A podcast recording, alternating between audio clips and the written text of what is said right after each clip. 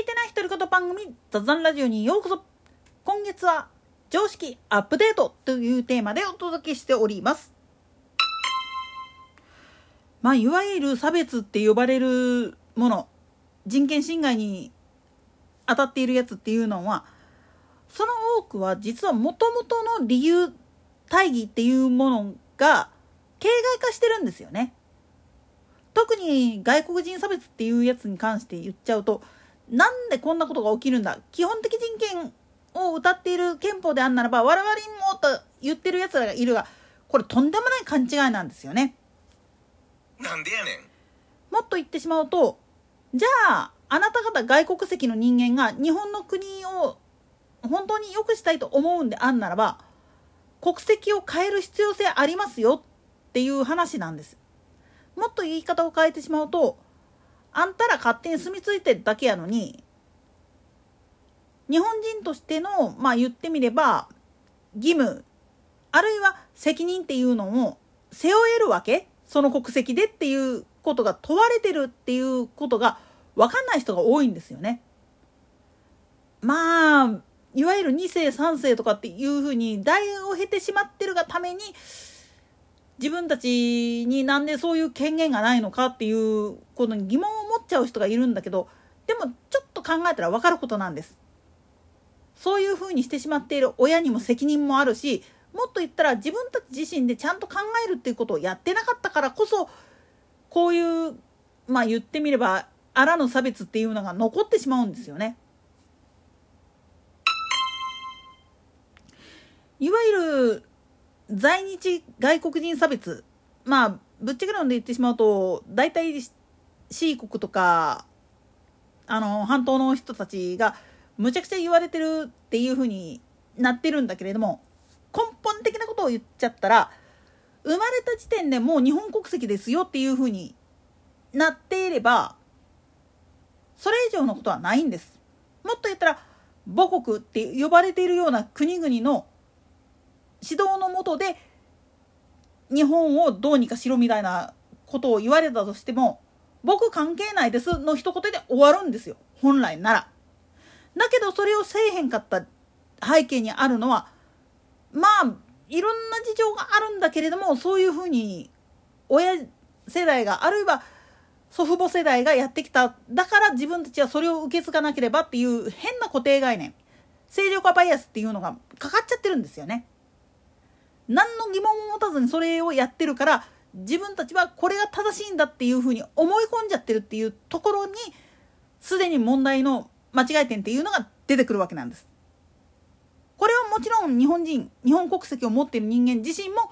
考えないといけない部分なんです。じゃあなんでこういうことになってるんだ？どういうふうに法律が間違ってるのかっていうのを検証したことがあるのかここの部分の検証が間違っているといくらまあ言ってみると外国人参政権っていうのを与えるべきだっていう運動があってそれが実現したからと言っても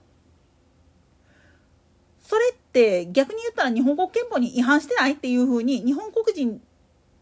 日本国民国籍持ってる連中がツッコミ入れなきゃいけないんですよねその自治体に対して。当然だけれどもなんでそういうふうにしてるかって言ったら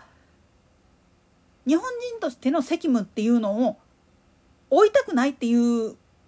部分があるんですよね。自分たちは外国人だから関係ない。だけど日本国内で受けられる公的サービスっていうのを受けたい。こんなわがまま言ってたらそりゃ税金上がりますって。なんでやねん。もっと言い方を変えてしまうと自分たちの好みの世界にしてしまいたい。だからまあ言ってみればわがまま三昧が通じる国である日本であることを望むっていうふうなことを言い続けるんであればそれはひっくり返ったことを言ったらそれ自分とこの国でやればっていう話になってくるわけです。じゃあなんでできないかっつったら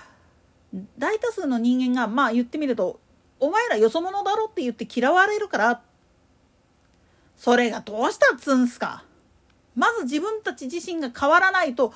何も変わらないんだよっていうところに行き当たっていない時点でもう終わってるんですよね。もっと言ったら自分たちがこれが当たり前だと思っていることに対して疑問を持たないっていう時点で堕落は始まるんです他人様から見た時に羨ましいパラダイスのような世界って思われる場所であったとしても現実を言ったらそれを維持するために何をやってきているかでどんなことが起きてるかっていうことをちゃんと知っとかないとダメなんですよね。当然だけれどもそれゆえにまあ言ってみれば弱点欠点っていうのがあってそこの部分を踏まえた上でちゃんと論じてるかっていうことになるんです。当然だけれどもその差別っていうのももともとは何でそういうふうになったんかっていう歴史的な背景あるいは理屈理由っていうのをちゃんとまあ言ってみれば祖父母の世代とかが教えてくれたかっていうことにもなってくるんですよね。いわゆる外国人の反日感情って呼ばれるやつも実のとこ言っちゃうとその正体は何かっつったら勝手なまあ言ってみれば恨み節なんですよね。でそれをまあ言ってみれば子供や孫にまで背負わせてるっていう自分たちの負い目をまさか自分たちの子供や孫にまで背負わすってどんだけ歪んでんのっていう話になってくるんですよね。でこれをかわいそうだって言ってる人がいるけどそりゃ違いますよ。自分たちで選んだ結果論ですから。かわいそうって言うんであんならばまず彼ら自身にこういうふうに変わっていかなきゃダメなんだよっていうふうに指導していかなくちゃいけないんです。でもそこに行き当たらない背景にあるものって言ったらそれを言い出す勇気がない。ただそれだけの話なんです。なんでやねん。自分が責められるから。自分がまあ言ってみると嘘を吐いたとかいろんな形で傷つけられるのが嫌だから。そうなっちゃうとやっぱり流されてしまうんですよね。でもそんなのどうってことないですよ。まあビコペのキャラソンじゃないけれど仲間外れになったとしたって自分の正義を貫いてるんであるならばそれは絶対怖くないです。むしろそうやって弾いてる人たちを見ててごらんなさい。いずれそれゆえに恥をかくのはあっちの方です。自分たちを切り捨てた側です。自分たちがいじめられたくないからっつっていじめる側に立ち続けた結果結局自分の方が傷ついてることに気づかない。まんま落ちぶれていくんですよね。以前にも多分解説したと思うんだけれどもいわゆる堕落の最大の原因っていうのは現状維持っていう状況に甘えているそこに気づかないで訴えてる時点でもう間違いなんだっていうことなんですよね。つまり差別の根底にあるものっていうのは結局は保身のためなんです。その保身のためだ保身に対する常識っていうのでゴリゴリに固まってしまっている固定概念を生み出してしまってるがためになかなか治らないしその因子を治そうと思うとなぜか他の人に批判されたりでも根底的なことを言ってしまうとその否定こそがすごく重要だったりするんですよね。